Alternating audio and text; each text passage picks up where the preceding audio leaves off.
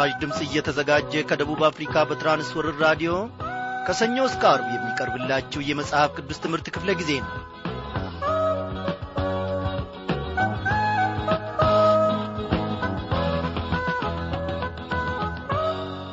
ያለፉትን ቀናት በሰላም ውስጥ ጠብቆን እግዚአብሔር አምላካችን ከመንፈሳዊ ማዱም ደግሞ እየመገበን ለዚህች ለተወደደች ምሽት ደግሞ እንድንበቃ በፊቱም ደግሞ በምሕረቱ እንድንቀመጥ እግዚአብሔር ረድቶናል።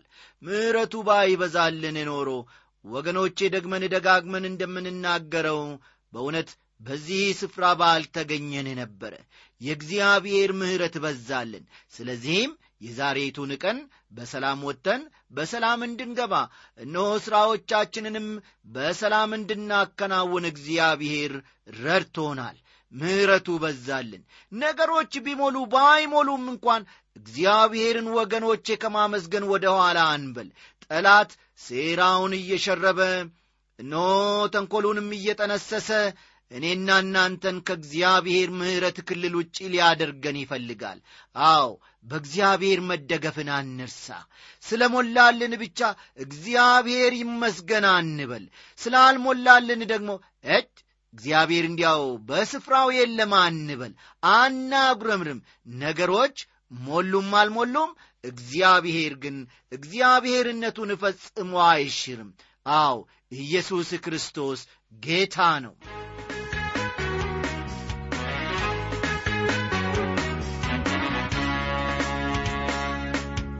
ሁልጊዜ መንገዴ በፊቱ ርቆ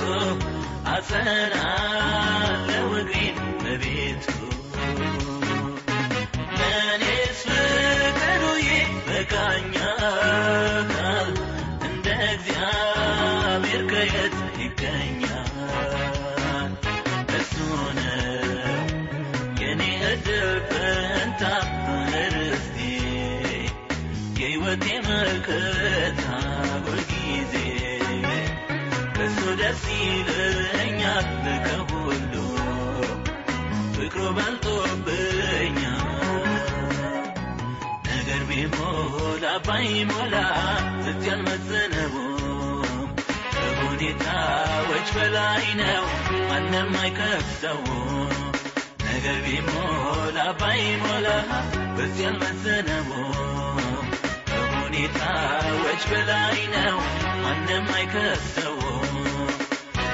የኔ ጌታ አሰራሩ ግሩም የዘገየ ሲምር ማንም አይቀድመው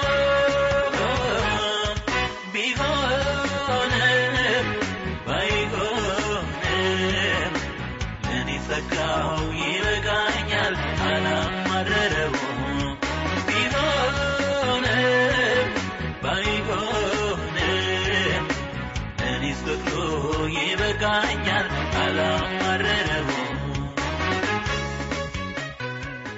እግዚአብሔር አባታችንና አምላካችን ሆይ ለሚሰሙ ጸጋን ትሰጣለ ጥበብንና ማስተዋልን ደግሞ ከጸባዖት ታንቈረቁራለ በዚህ ሰዓት እኔንም ወገኖቼንም አንድ ላይ ሰብስበህን በራዲዮናችን ዙሪያ ከአንተ ማዕድ እንድንመገብ ደግሞ ፈቃድ ሆኖአልና እናመሰግንሃለን። ጌታ ሆይ እንደ ተረዳነው እንደ ተማርነው ደግሞ እንድንኖር እግዚአብሔር አምላካችን ሆይ በዚህች ምሽት ልታሳየን የፈለግከውን ነገር አይተን በዚያም ደግሞ ማደግ እንድንችል ጸጋህን አብዛለን ይህ ይበቃናልና አስተማሪውን መንፈስ ቅዱስ አጽናኙን መንፈስ ቅዱስ በዚህን ሰዓት በመካከላችን ልከ እግዚአብሔር ሆይ ተናገረን ዳሰን። በመድኃኒታችን በጌታችን በኢየሱስ ክርስቶስ ስም አሜን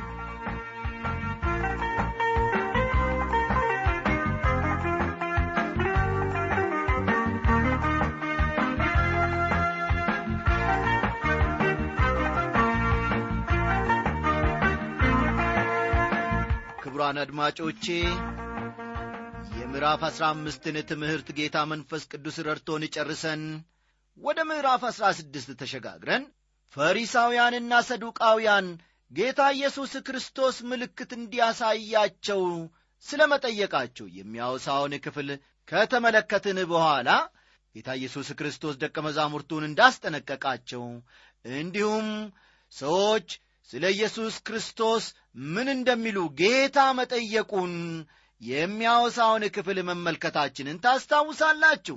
ኢየሱስ ክርስቶስ ስለ ራሱ ሰዎች ምን እንደሚሉት ደቀ መዛሙርቱን ከመጠየቁም ባሻገር በመጨረሻም ላይ መለስ ብሎ ደቀ መዛሙርቱ ስለ ኢየሱስ ክርስቶስ ያላቸውን እምነት ሲጠይቃቸው ተመልክተን ነበረ። ዛሬም የዚያኑ ተከታይ ክፍል ይዘንላችሁ ቀርበናልና መጽሐፍ ቅዱሶቻችሁ እንደ ወትሮ ሁሉ ገለጥ ገለጥ አድርጋችሁ የማቴዎስ ወንጌል ምዕራፍ 16 ቁጥር 18ን ተመልከቱ።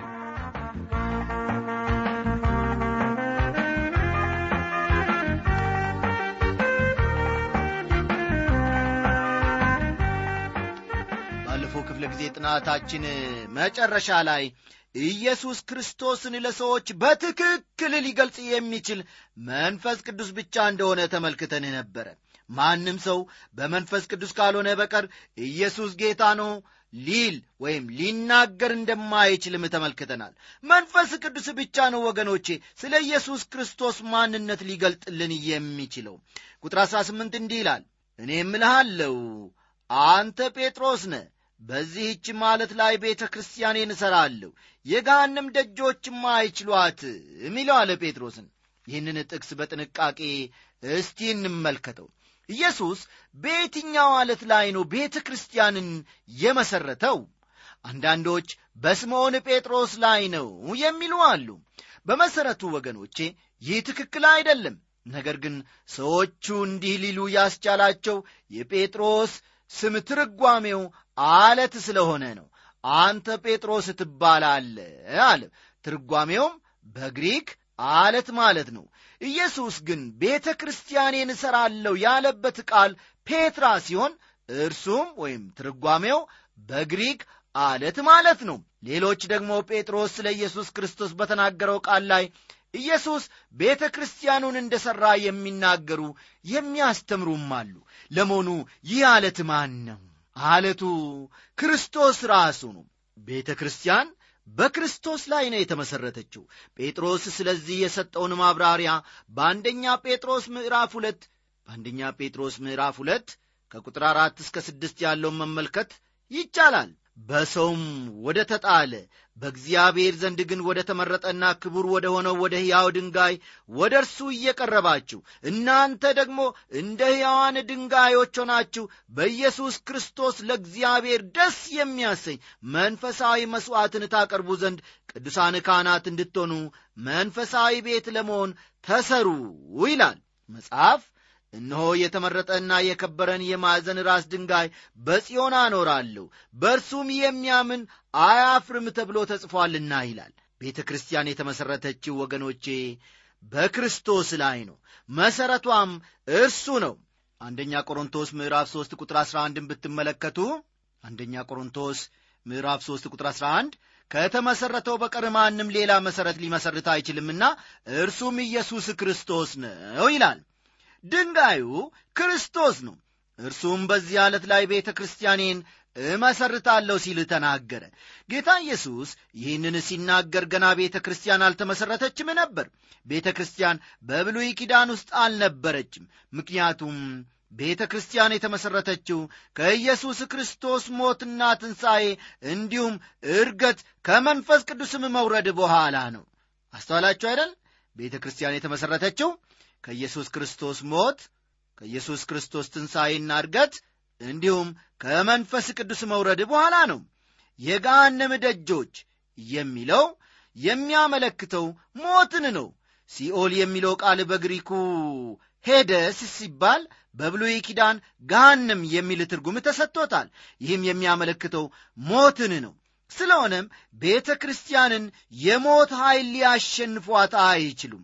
ጌታ ኢየሱስ በሚገለጥበት ጊዜ መላእክቱን በታላቅ ድምፅ ከመለከት ጋር ይልካቸዋል። እነርሱም መለከቱን ሲነፉ በክርስቶስ የሞቱት ሁሉ ይነሳሉ። የሞት መዝጊያ ሊይዛቸው ፈጽሞ አይችልም። ቁጥር 19 ላይ እንዲህ ይላል የመንግሥተ ሰማያትንም መክፈቻዎች እሰጠሃለሁ በምድር የምታስረው ሁሉ በሰማያት የታሰረ ይሆናል። በምድርም የምትፈታ ሁሉ በሰማያት የተፈታ ይሆናል ይላል። የመንግሥተ ሰማያት ቁልፎች ምንድን ናቸው? ለስምዖን ጴጥሮስ ብቻ የተሰጡ ናቸውን? አይደሉም ወገኖቼ። ኢየሱስ እነዚህን ቁልፎች በስሙ ላመኑና እንደ ጴጥሮስ የኢየሱስ ክርስቶስን የእግዚአብሔር ልጅነት ለሚያውጁ ሁሉ ሰጥቷል። የእግዚአብሔር ልጆች ከሆናችሁ ወገኖቼ የመንግሥተ ሰማያት ቁልፎች ተሰጥቷቸዋል። ቁልፎች የሥልጣን ምልክት ናቸው። ልብ በሉ ቁልፎቹ የሥልጣን ምልክት ናቸው። ዛሬ እያንዳንዱ ክርስቲያን የእግዚአብሔር ቃል አለው ቁልፉም እርሱ ነው። ቃሉን ብንከለክል ወይም ባንሰጥ ሰዎች የታሰሩ ይሆናሉ።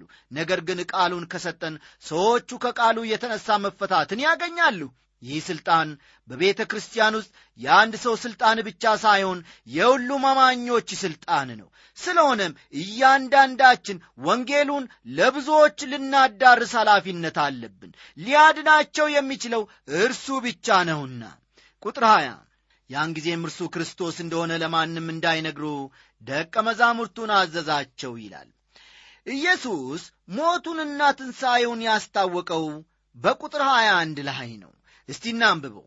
ከዚያን ቀን ጀምሮ ኢየሱስ ወደ ኢየሩሳሌም ይሄድ ዘንድ ከሽማግሎችና ከካህናት አለቆች ከጻፎችም ብዙ መከራ ይቀበልና ይገደል ዘንድ በሦስተኛውም ቀን ይነሣ ዘንድ እንዲገባው ለደቀ መዛሙርቱ ይገልጥላቸው ጀመር ይላል። ጌታ ኢየሱስ ለመጀመሪያ ጊዜ ለደቀ መዛሙርቱ ስለ ሞቱና ስለ ትንሣኤው ሲያስታውቃቸው እንመለከታለን። ጊዜው በግምት ከመስቀሉ ከስድስት ወራት በፊት ነው ይህንን በጣም አስፈላጊ ማሳሰቢያ ከመስጠት ለምን ዘገየ? ነገሩ ግልጽ ነው። ደቀ መዛሙርቱ ለዚህ የተዘጋጁ አልነበሩምና በተነገራቸው ዕለትስ እንኳ ዝግጆች አልነበሩም። ይህንን ከምላሻቸው መረዳት እንችላለን። ጌታ ወደ ኢየሩሳሌም እንደሚሄድና እንደሚሞት ለአምስት ጊዜ ያክል በተደጋጋሚ ነግሯቸው ነበረ። ምዕራፍ 17 ቁጥር 12ን ተመልከቱ።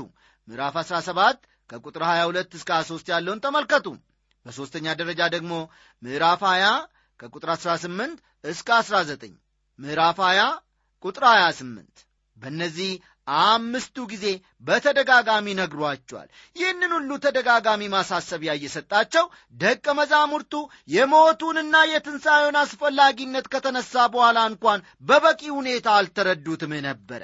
ይህ ኢየሱስ ክርስቶስ ለእናንተና ለእኔ ያደረገው ነገር ነው ወገኖቼ። ይህም ወንጌል ነው። ክርስቶስ ስለ ሞተ እንደ እግዚአብሔርም ቃል ተቀበረ በሦስተኛውም ቀን ተነሣ እርሱ ማን እንደሆነ እኔና እናንተ በዚህች ምሽት በትክክል ልናውቀው በትክክል ልንረዳው ይገባናል። ያደረገልንን ማስተዋል አለብን። እነዚህን ሁለት ነገሮች ብናውቅ በእምነትም ብንቀበል ድነናል ማለት ነው። ቁጥር 22 ጴጥሮስም ወደ እርሱ ወስዶ አይሁንብህ ጌታ ሆይ ይህ ከቶ አይደርስብህም ብሎ ሊገስጸው ጀመረ ይላል።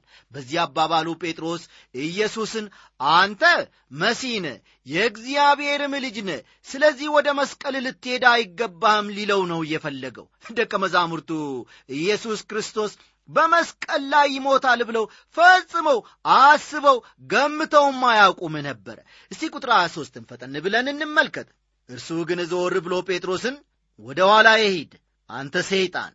የሰውን እንጂ የእግዚአብሔርን አታስብምና እንቅፋት ሆነህብኛል አለው ይላል። ኢየሱስ ክርስቶስ ስለ ኀጢአታችን በመስቀል ላይ መሞቱን መቀበሩንና በሦስተኛውም ቀን ከሙታን መነሳቱን የሚያስታውቀውን የወንጌልን መሠረታዊ እውነት አለማመን ወገኖቼ ሰይጣናዊ አስተሳሰብ ነው በጊዜው ይህንን እውነት ያልተረዳው ጴጥሮስ ከብዙ ጊዜ በኋላ እንዲህ የሚል መልእክት ጽፏል። ለኀጢአት ሞተን ለጽድቅ እንድንኖር እርሱ ራሱ በሥጋው ኀጢአታችንን በእንጨት ላይ ተሸከመ በመገረፉ ቁስል ተፈወሳችው ሲል ተናገረ ጴጥሮስ። አንደኛ ጴጥሮስ ምዕራፍ ሁለት ቁጥር 24ን ልብ ይሏል። እንዴት የሚያስደንቅ ያስተሳሰብ ለውጥ በጴጥሮስ ሕይወት ውስጥ ሆኗል ወገኖቼ! እኔ እጅግ ይገርመኛል። ጌታ ኢየሱስ ጴጥሮስን ሂድ አንተ ሰይጣን ብሎት ነበረ። እንዲህ የተባለው ጴጥሮስ ግን ቀደም ብሎ በእግዚአብሔር መንፈስ ተመርቶ ኢየሱስ የእግዚአብሔር ልጅ መሆኑን ያስታወቀ ደቀ መዝሙር ነበረ። አሁን ደግሞ ከጥቂት ጊዜ በኋላ በሰይጣን ኃይልና ሐሳብ ሲታለል እንመለከተዋለን። እስቲ ማቴዎስ 16 ቁጥር 24ን እንመልከት። በዚያን ጊዜ ኢየሱስ ለደቀ መዛሙርቱ እንዲህ አለ፣ እኔን መከተል የሚወድ ቢኖር ራሱን ይካድ መስቀሉንም ተሸክሞ ይከተለኝ ይላል። ለሰው ልጅ እጅግ ከሚያስቸግረው ነገር አንዱ ራሱን መካድ ነው።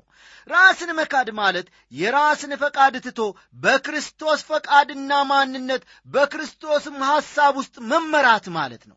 መስቀሉንም ተሸክሞ ይከተለኝ የሚለውንም ስንመለከት እኛ የክርስቶስን መስቀል መሸከም እንደማንችል፣ ነገር ግን የየራሳችንን መስቀል መሸከም እንዳለብን ያስገነዝበናል። ወገኖቼ እኔም ሆንኩ እናንተ እያንዳንዳችን ተሸክመን የምንጓዘው የየራሳችን መስቀል አለ። መስቀላችንንም ተሸክመን ክርስቶስን እንከተላለን። ከቁጥር 25 እስከ 27 ያለውን መመልከት ትችላላችሁ። በዚህ ክፍል የምንመለከተው የኢየሱስ ክርስቶስ ደቀ መዝሙር መሆን የሚያስከፍለውን ዋጋ ያልተገነዘበ ሰው የኋላ ኋላ የዘላለም ሕይወትን ሳያገኝ እንደሚቀር ነው። ነገር ግን ክርስቶስን መከተል ለሚያስፈልገው መሥዋዕትነት ራሱን ያዘጋጀ ከጌታ ዘንድ የዘላለምን ሕይወት ያገኛል። ይህም በጌታ ዳግም ምጽአት ጊዜ እውን ይሆናል። እያንዳንዱም እንደየሥራው ይከፈለዋል። ቁጥር 28 የማቴዎስ ምዕራፍ 16 የመጨረሻው ክፍል ነው። እንመልከተው።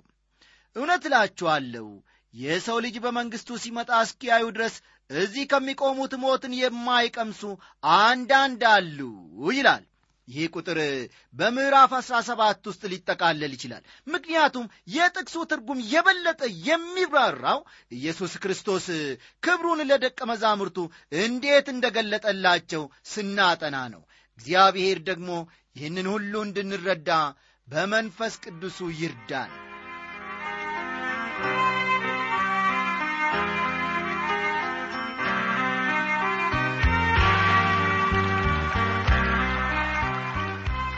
ውድ አድማጮቼ በምዕራፍ 17 ውስጥ አብይ መልእክት አድርገን ወይም አብይ ሐሳብ አድርገን የምንመለከተው ስለ ኢየሱስ ክርስቶስ ክብር መገለጥ፣ በአጋንንት ስለ ተያዘው ወጣት፣ እምነት ስለ ጐደላቸው ደቀ መዛሙርትና ኢየሱስ ተአምራትን በማድረግ ግብር ስለ መክፈሉ ይሆናል።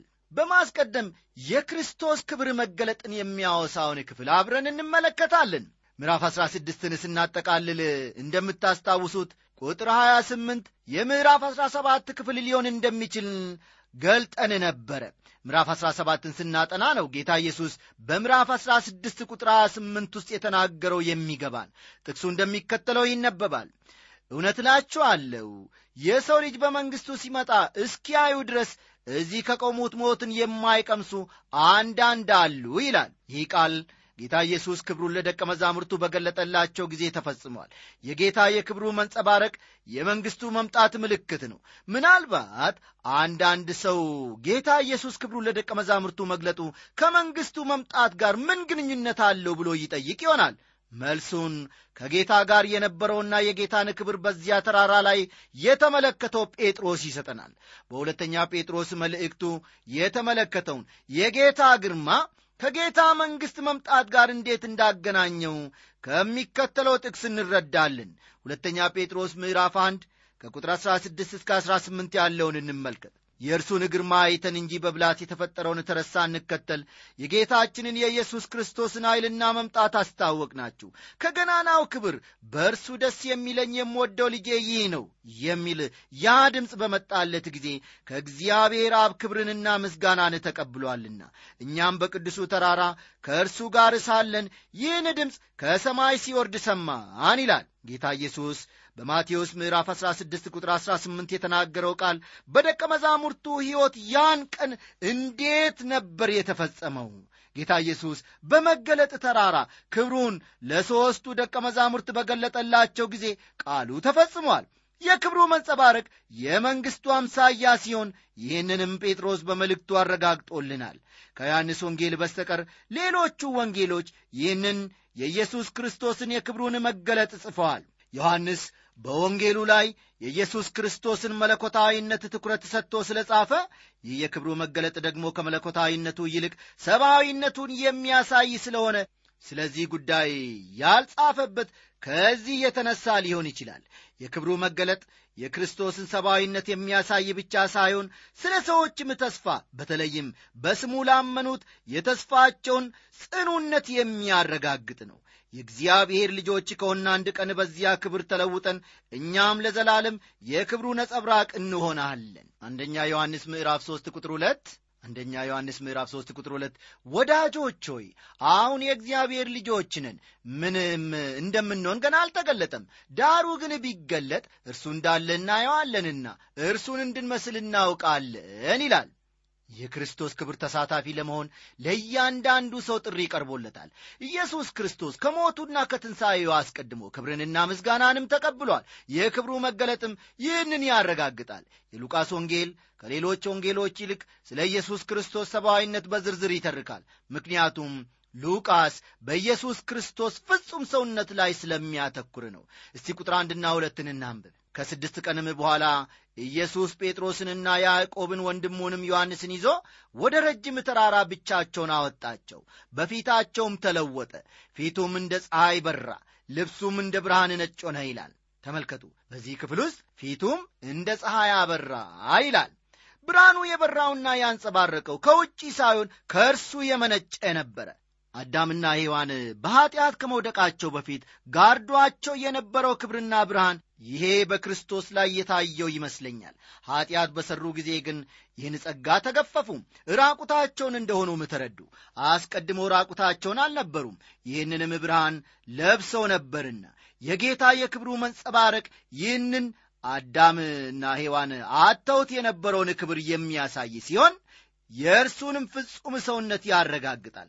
የክብሩ መገለጥ የሚለው ቃል መለወጥን ያመለክታል። ቢራቢሮ የሚያስቀይመውንና አስሮ የያዛትን ቀፎ በጊዜው ፈንቅላ ስትወጣ እጅግ የምታምር ፍጥረት ሆና እንደምትገኝ እኛም ከዚህ አድካሚና በልዩ ልዩ በሽታዎች ከሚጠቃ ለኀጢአትም ተሸናፊ ከሆነው ሥጋችን በምንለይበት ጊዜ ወገኖቼ አዲስና ዘላለማዊ አካልን ለብሰን የእግዚአብሔር ክብር በላያችን ላይ ይገለጣል። እንደ ፀሐይም እናበራለን። በክርስቶስ ያሉትና በክርስቶስ የሞቱት ተስፋቸው ይሄ ነው። እግዚአብሔር የተመሰገነ ይሁን። ቁጥር ሦስት እነሆም ሙሴና ኤልያስ ከእርሱ ጋር ሲነጋገሩ ታዩአቸው ይላል።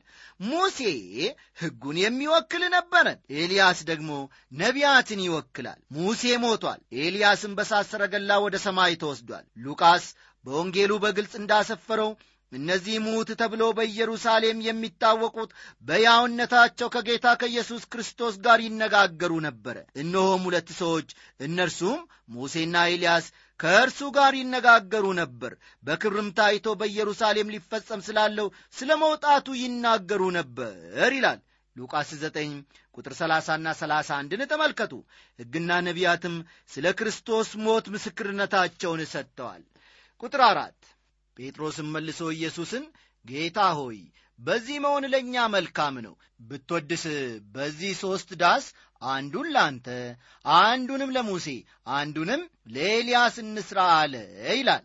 ስምዖን ጴጥሮስ ይህን ዕድል ተጠቅሞ ከመናገር ወደ ኋላ አላለም። እያንዳንዱን አጋጣሚ ሊጠቀምበት ይፈልጋል ጴጥሮስ። ጴጥሮስ በዚህ ጊዜ የሚያደረገው ንግግር ሆነ። የጠየቀውም ጥያቄ ስህተት ነበረ።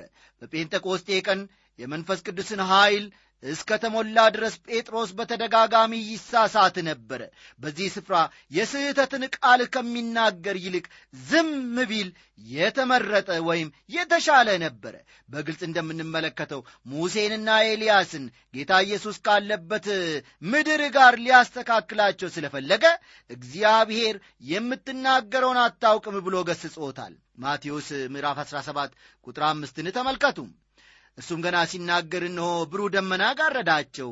እነሆም ከደመናው በእርሱ ደስ የሚለኝ የምወደው ልጄ ይህ ነው እርሱን ስሙት የሚል ድምፅ መጣ ይላል። ይህ እግዚአብሔር አብ ለልጁ ለኢየሱስ ክርስቶስ የሰጠው ምስክርነት ነው። መገለጥን በሚመለከቱ ጉዳዮች የመጨረሻው ሥልጣን ኢየሱስ ክርስቶስ ነው። ልብ በሉ መገለጥን በሚመለከት ጉዳይ የመጨረሻው ሥልጣን የጌታችን የኢየሱስ ክርስቶስ ነው። ሙሴና ኤልያስ የሰጡት ምስክርነትም እጅግ አስገራሚ ነው። የዕብራውያን መልእክት ጸሐፊ ስለዚህ ነገር እንደሚከተለው ጽፏል። ከጥንት ጀምሮ እግዚአብሔር በብዙ ዐይነትና በብዙ ጎዳና ለአባቶቻችን በነቢያት ተናግሮ ሁሉን ወራሽ ባደረገው ደግሞም ዓለማትን በፈጠረበት በልጁ በዚህ ዘመን መጨረሻ ለእኛ ተናገረን ይላል። ዕብራውያን ምዕራፍ አንድ ቁጥር አንድና ሁለትን ልብ ይሏል። ልጁ የእግዚአብሔር የመጨረሻ መገለጥ ሆኖ ወደ ምድር መጥቷል። እግዚአብሔር ለልጁ የሰጠውን ምስክርነት ልብ በሉ። በእርሱ ደስ የሚለኝ የምወደው ልጄ ይህ ነው፣ እርሱን ስሙት አለ። እንደዚህ ያለ ምስክርነት ለእናንተ ከሰማይ ሲነገር ሰምታችኋልን? እኔም ስለ ራሴ ሲነገር አልሰማውም። ወገኖቼ እግዚአብሔር ለእናንተም ሆነ ለእኔ ለማንም የሰው ልጅ እንዲህ ያለ ምስክርነት አልሰጠም፣ አይሰጥምም። ይህ ምስክርነት የተሰጠው ለአንድ ልጁ ለኢየሱስ ክርስቶስ ብቻ ነው። እርሱ ብቻ ነው እግዚአብሔርን ደስ ያሰኘው። እኔና እናንተ በክርስቶስ በኩል ካልሆነ በቀር ወደ እግዚአብሔር ዙፋን መቅረብ አንችልም። ጌታን እንደ ግል አዳኛችን በምንቀበልበት ጊዜ ከአማኞች ኅብረት ጋር እንቀላቀላለን። ኢየሱስ ክርስቶስ እግዚአብሔርን ያስደሰተ የተወደደ ልጅ ነው። በዚህ ፍቅር እኛም ተቀባይነትን አግኝተናል። እግዚአብሔር ለዘላለም የተመሰገነ ይሁን። ቁጥር ስድስት እስከ ስምንት ያለውን ተመልከቱ። ለሕይወታችሁ ጥሩ መመሪያ እንዲኖራችሁ ትፈልጋላችሁን ወገኖቼ? አሁን ከቁጥር ስድስት እስከ ስምንት ያሉትን ነገሮች በትክክል እንድትረዷቸውና እንድታነቧቸው ጋብዛችኋለሁ። እነዚህን ሁለት ነገሮች ልብ እንድትሏቸውም እመክራችኋለሁ። ኢየሱስ ብቻ ይቻለዋል የሚለውና ኢየሱስ ብቻ ሥልጣን አለው የሚለውን እነዚህ ሁለቱን እንደ ጥሩ የሕይወት መመሪያ ልትጠቀሙባቸው ትችላላችሁ። በመጽሐፍ ቅዱሳችሁ ውስጥ ኢየሱስ ብቻውን በቂ መሆኑንና ባለሥልጣን መሆኑን የሚያሳዩ ጥቅሶችን አስምሩባቸው። ቁጥር ዘጠኝ ከተራራውን በወረዱ ጊዜ ኢየሱስ የሰው ልጅ ከሙታን እስኪነሣ ድረስ ያያችሁትን ለማንም አትንገሩ ብሎ አዘዛቸው ይላል። ጌታ ከሞት እስኪነሣ ድረስ ደቀ መዛሙርቱ ይህን ያዩትን እንዳይናገሩ ለምን ተከለከሉ? ይህ ታሪክ የወንጌል ታሪክ ክፍል በመሆኑና የኢየሱስ ክርስቶስ ማንነትና ተልእኮው በሙላት በተግባር ሊገለጽ ስለሚገባው ደቀ መዛሙርቱ ይናገሩት ዘንድ አልተፈለገም። እርሱ ፍጹም የእግዚአብሔር በግ ነው። ለሦስት ዓመታት ተኩል ሊፈተንና በተግባር ሊታይ ይገባው ነበረ። አሁን ግን ገና በመንገድ ላይ ነው። ከፊት ለፊቱ መስቀል ይጠብቀዋል። ወደዚያም እያመራ ነው። እግዚአብሔር ነቀፋ የሌለበት መሥዋዕት በፊቱ እንዲቀርብ ስለሚፈልግ ንጹሕና ነቀፋ የሌለበት የእግዚአብሔር በግ ስለ እኔና ስለ እናንተ ኀጢአት በመስቀል ላይ መሥዋዕት ሆነ። በፍጹም ሰብአዊነቱ ክብሩን ገልጧል። እርሱ የሰው ልጆች ተስፋ ነው። የሰው ልጆች ተስፋ ሳይንስ ወይም ትምህርት አይደለም። ሳይንስ የዓለምን ችግር ሊፈታ አልቻለም። የሰው ልጆች ተስፋ ኢየሱስ ክርስቶስ መድኃኔ ዓለም ብቻ ነው። እርሱ ተስፋችሁ መሆኑን አውቃችሁ እርሱን ትጠባበቃላችሁን? ቁጥር አስርና አስራ አንድን እናንብብ። ደቀ መዛሙርቱም እንግዲህ ጻፎች ኤልያስ አስቀድሞ ሊመጣ ይገባዋል ስለምን ይላሉ ብለው ጠየቁት። ኢየሱስም መልሶ ኤልያስም አስቀድሞ ይመጣል፣ ሁሉንም ያቀናል ሲል መለሰላቸው። ይህ ትኩረትን የሚስብ ጥያቄ ነው ወገኖቼ። ኢየሱስ በነቢዩ በሚልኪያስ የተባለውን ቃል ያረጋገጠላቸው በቁጥር አሥራ ሁለት ውስጥ ነው። ብዙ ሰዎች ጌታ ኢየሱስ ስለ መጥምቁ ዮሐንስ የተናገረውን በማንሳት ጥያቄ ይጠይቃሉ። መጥምቁ ዮሐንስ ኤልያስ ነውን? ይላሉ። ጌታ ኢየሱስ በዚህ ክፍል ሊገልጥላቸው የፈለገው መጥምቁ ዮሐንስ ከእርሱ በፊት በኤልያስ መንፈስ እንደሚመጣ ሕዝቡ ግን እንዳልተቀበለው፣ ነገር ግን እርሱ የጌታ የኢየሱስ መንገድ ጠራጊ ሆኖ እንዳገለገለ ነው። ጌታን እንደ ንጉሥ ከተቀበሉት ዮሐንስን እንደ ኤልያስ ሊቀበሉት ይገባል። በዚሁ በቁጥር አሥራ ሁለት ደግሞም የሰው ልጅ ከእነርሱ መከራ ይቀበል ዘንድ አለው የሚልን ቃል እናነባለን። ይህን መግለጫ ጌታ ኢየሱስ በመስቀል ላይ የመሞቱ ጊዜ ስለደረሰ ለሁለተኛ ጊዜ እየተናገረው ነው። ቁጥር አሥራ ሦስት የመጨረሻ ክፍላችን ነው። እንዲህ ይላል በዚያን ጊዜ ደቀ መዛሙርት ስለ መጥምቁ ስለ ዮሐንስ እንደ ነገራቸው አስተዋሉ ይላል። እኛስ አስተውለናልን? እግዚአብሔር እያንዳንዳችንን ይርዳል። ደህና አደሩ።